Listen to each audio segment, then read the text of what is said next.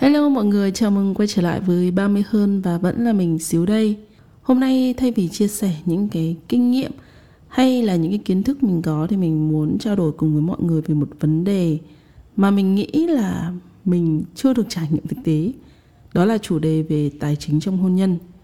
Mình thì chưa lập gia đình nên là mình cũng ít khi mình bận tâm đến nó cho đến khi những cái người xung quanh của mình như là bạn bè của mình hay là anh chị em của mình cái người thân trong gia đình của mình chia sẻ về những chuyện họ gặp phải khi mà phải đối mặt với vấn đề tài chính trong hôn nhân. Cụ thể thì mình có một đứa em, nó sống thử cùng với cả vợ của nó trước hôn nhân. Và vấn đề về tài chính nó chỉ nảy sinh lúc mà hai đứa sống chung thôi. Em của mình chia sẻ thì nó là người chi trả toàn bộ sinh hoạt phí như tiền nhà, tiền điện, nước, đi chơi, ăn uống, vân vân. Còn vợ của nó thì thích mua gì thì mua còn không thì thôi. Thực ra mọi chuyện nó cứ như vậy, tốt đẹp nếu như một cái đợt năm vừa rồi kinh tế nó không đi xuống và nó bị mất một nửa công việc. Nó dẫn đến cái tình hình tài chính của nó có đôi chút khó khăn. Nó kể là có một lần nó dặn vợ của nó là, em tiêu gì thì tiêu để dành ra 2 triệu để cuối tháng đóng tiền điện. Và chuyện gì xảy đến cũng đã xảy đến. Đến cuối tháng thì vợ nó quên mất, lỡ tiêu hết tiền dẫn đến cãi nhau. Thì lúc mà cãi nhau thì con vợ nó có bảo là sau một cái lúc anh mới yêu em, anh hứa là sẽ chi hết tất cả, sao bây giờ lại bắt em phải trả tiền điện? Và cái vấn đề tài chính này nó cứ ngấm ngầm công phá cái mối quan hệ của chúng nó khi mà tiến vào hôn nhân ấy. Đặc biệt là khi mà quan điểm về chi tiêu của hai bên khá là khác biệt. Thằng kia thì kiểu tiêu đúng mức với tình hình tài chính, còn vợ nó là cái kiểu muốn gì thì cũng phải là tốt nhất ấy. Thực ra thì mình thấy chuyện mới yêu nhau, lấy nhau, mâu thuẫn về quan điểm là chuyện bình thường.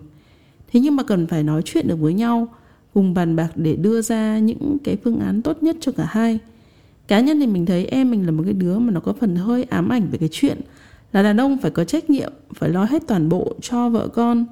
Việc này khiến cho nó rất là khó mở lời đàm phán với vợ nó một cách rõ ràng. Mình từng nói với nó như thế này, đấy là tao cũng có quan điểm một người đàn ông phải nuôi được gia đình của mình. Chồng tương lai của tao chắc chắn phải là người có nguồn kinh tế mạnh hơn tao.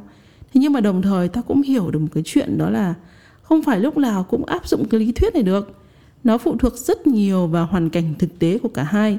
Ví dụ nếu chồng tao nó kiếm tiền gấp 2, gấp 3 lần tao thì chuyện đó thì cái chuyện mà nó lo cho tao hay là con tao thì nó là một cái chuyện rất là đương nhiên. Vì lúc này nó có thừa khả năng để làm chuyện đó. Nhưng mà nếu mà chồng tao kiếm ngang hoặc chỉ là nhỉnh hơn một chút ấy thì mọi chuyện nó lại phải quay trở về cái mức công bằng. Nghĩa là hai người phải cùng chung tay góp sức chứ không thể nào chỉ một người chi trả được nhất là khi kinh tế của hai đứa chưa vững, thì càng phải chung tay góp sức, lai lưng ra làm kiếm tiền và tiết kiệm tiền để xây dựng cái mái ấm cho mình.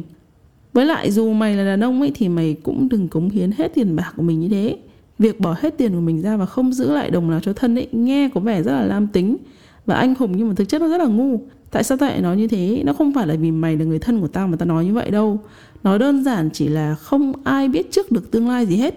Sống với nhau được ngày nào thì biết ngày đó nên cũng cần phải phòng cho cái thân mình một chút. Phòng những cái lúc mà xui xui, không còn ở với nhau nữa thì ít nhất là mình cũng có cái điểm tựa để mà đứng lên. Đừng để cho những cái lời khuyên sàm sàm trên mạng hay là những cái quan điểm lỗi thời của xã hội về cái việc là đàn ông phải trưởng nghĩa, cần thì đi lên từ bàn tay trắng. Bởi lẽ cuộc đời này vốn dĩ là công bằng, không ai có nhiệm vụ phải lo cho ai nếu nó không phải là tự nguyện và được trao đổi lại bằng một cái gì đó khiến cho họ cảm thấy thỏa đáng. Đó là lý do tại sao tao mới khuyên mày là mày cần phải ngồi xuống và đàm phán. Mọi người có thể cho là mình quá sòng phẳng. Chuyện hôn nhân tình cảm nó phức tạp hơn rất là nhiều và mình không phải là cái người mà có kinh nghiệm. Đúng là do bản thân mình là một cái kiểu phụ nữ độc lập và mạnh mẽ.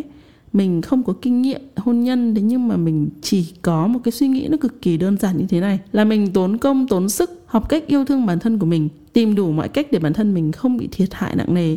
Thì người khác cũng có quyền được như vậy, dù là phụ nữ hay là đàn ông mình thấy cái câu chuyện về tài chính trong hôn nhân ấy, nó luôn là một vấn đề nhạy cảm, mà gần như ai cũng muốn né bàn bạc, kể cả người nghèo, người thu nhập trung bình cho đến người giàu có.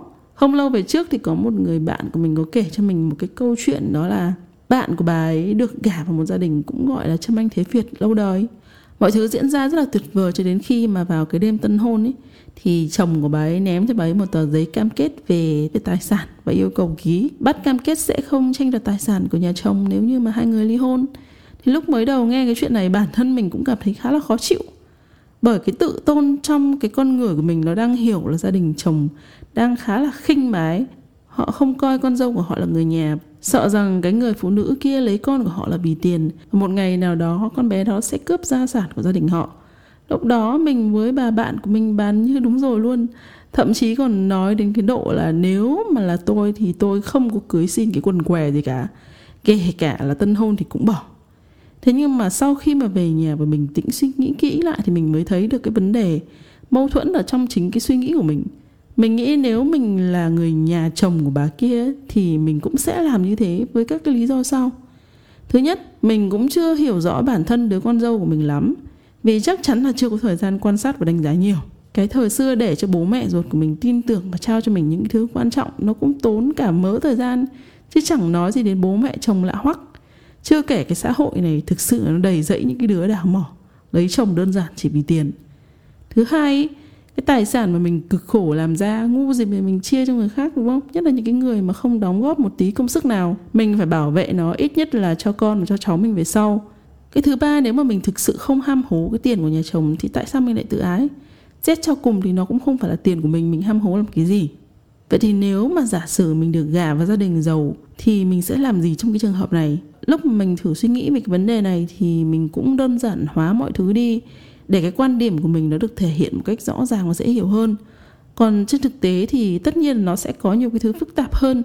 Nên là nếu mà bạn cảm thấy hợp lý thì bạn cũng nên cần phải suy xét các cái yếu tố khác nữa nhé bản thân mình là cái đứa mà 22 tuổi, mình đã phải tự bươn ra ngoài để lo thân rồi. Vấn đề tài chính lớn khiến mình từng lo lắng thì nó chỉ quanh quẩn trong các cái khoản cá nhân như tiền học, tiền nhà, tiền ăn, tiền điện, tiền nét nên là nếu ai đó bao nuôi được mình những cái khoản này thì mình cũng cảm thấy khá là vui rồi ấy nên là mình về căn bản thì cũng không muốn đòi hỏi gì hơn. Ai cho thì nhận, không thì thôi. Thứ mình thích thì gần như là mình có thể mua được. Mình ý thức được cái chuyện kiếm tiền nó khó như thế nào nên là mình cũng không ham hố những thứ nó không phải của mình.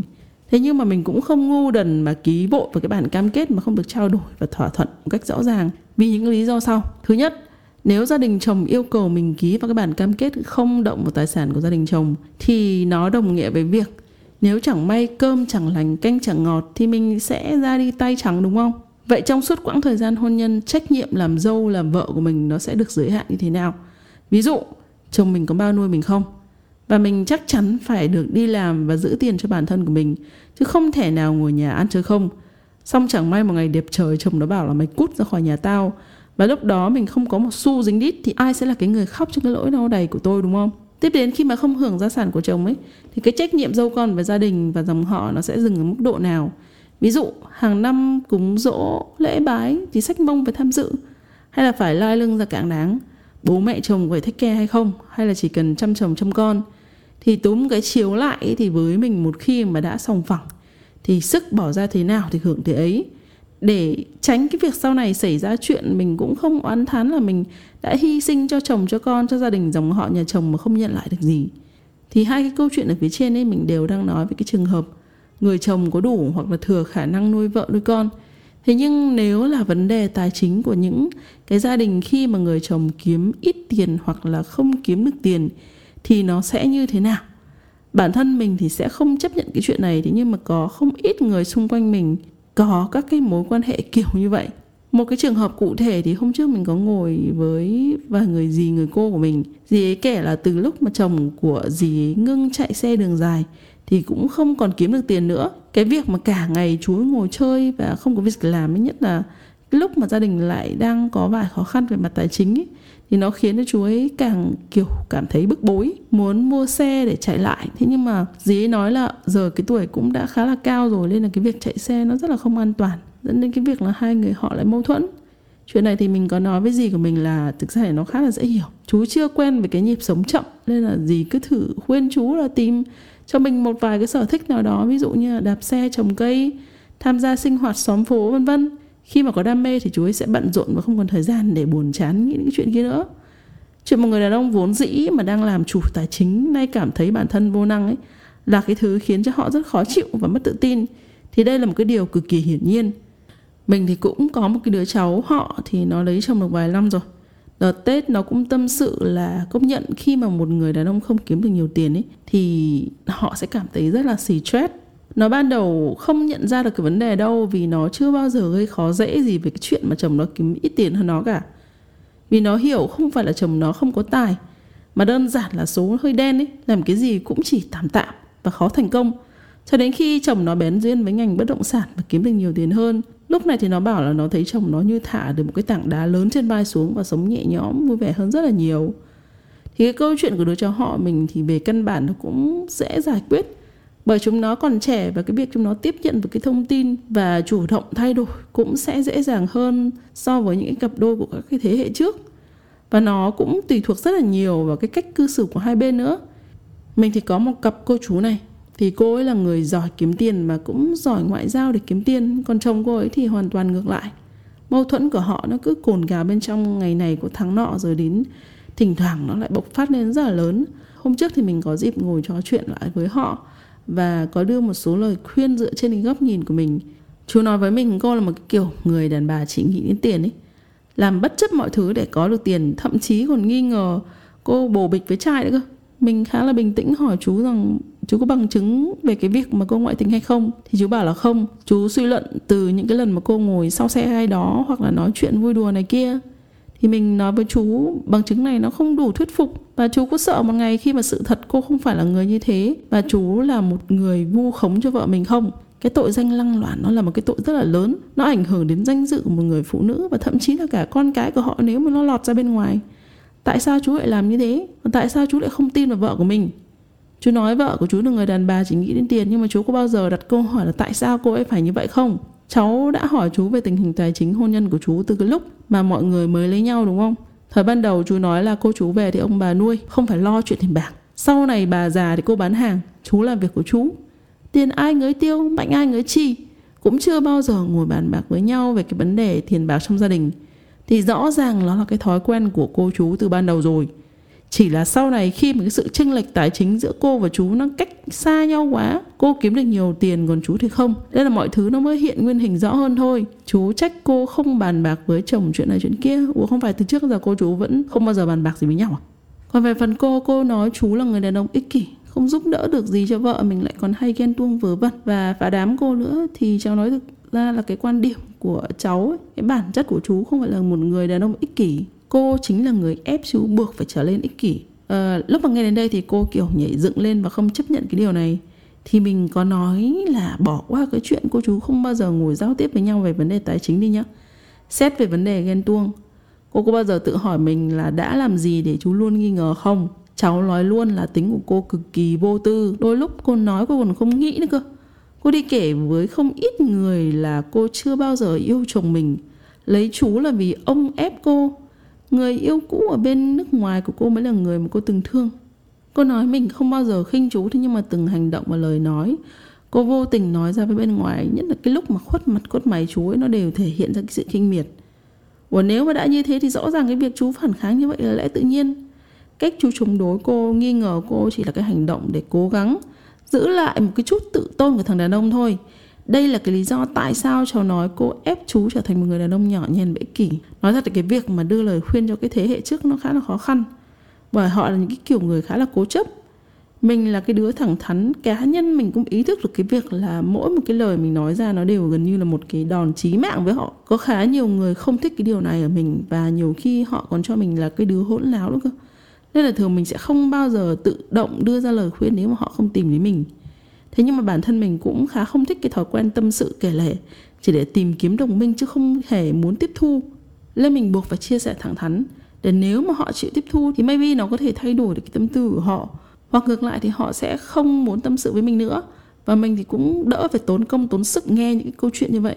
Kết luận thì với quan điểm của mình về cái việc hôn nhân là cái điều mà mình sẽ cần phải làm. Thỏa thuận như thế nào thì nó tùy thuộc từng người thôi, không nhất thiết là phải theo một cái khuôn mẫu nào đó ngay cả cái việc mà người chồng hay là người vợ nhận trách nhiệm ở nhà chăm gia đình không kiếm tiền thì cũng chẳng sao cả. Cũng cần phải làm rõ cái việc tôi ở nhà chăm sóc gia đình cũng là một công việc và tôi cũng phải được nhận công và trả công cho cái việc đó.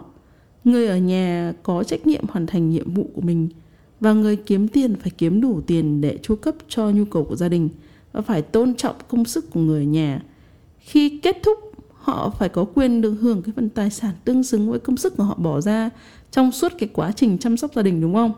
Vì nếu bạn tống họ ra đường với không một xu trong tay và nhiều năm không có kinh nghiệm làm việc ấy, thì đây rõ ràng là bạn đang dồn họ vào đường cùng. Và điều này với mình thì nó thực sự rất là khốn nạn. Mình nghĩ cái việc chúng ta thẳng thắn từ ban đầu cũng không chắc chắn rằng chúng ta sẽ không cãi nhau trong tương lai về mặt tiền bạc đâu. Bởi thực tế nó còn phức tạp hơn thế nhưng mà nó có thể giảm thiểu phần lớn các cái vấn đề về tài chính trong hôn nhân. Có thể mọi người cho rằng cái quan điểm về tài chính của một cái đứa chưa kết hôn là thiếu tính thực tế và có thể sau này khi mà mình áp dụng nó sẽ không tránh khỏi nảy sinh các cái vấn đề không được như ý. Thế nhưng mà mình thấy ít nhất mình cũng đã nói ra được cái suy nghĩ và cái quan điểm của mình với người mình yêu thương. Việc này nó giống như là tiêm vaccine vậy đó. Bạn vẫn sẽ ốm, thế nhưng mà do cơ thể đã có kháng thể nên là sẽ nhẹ nhàng hơn rất là nhiều vậy thì còn bạn bạn suy nghĩ thế nào về quan điểm tài chính trong hôn nhân?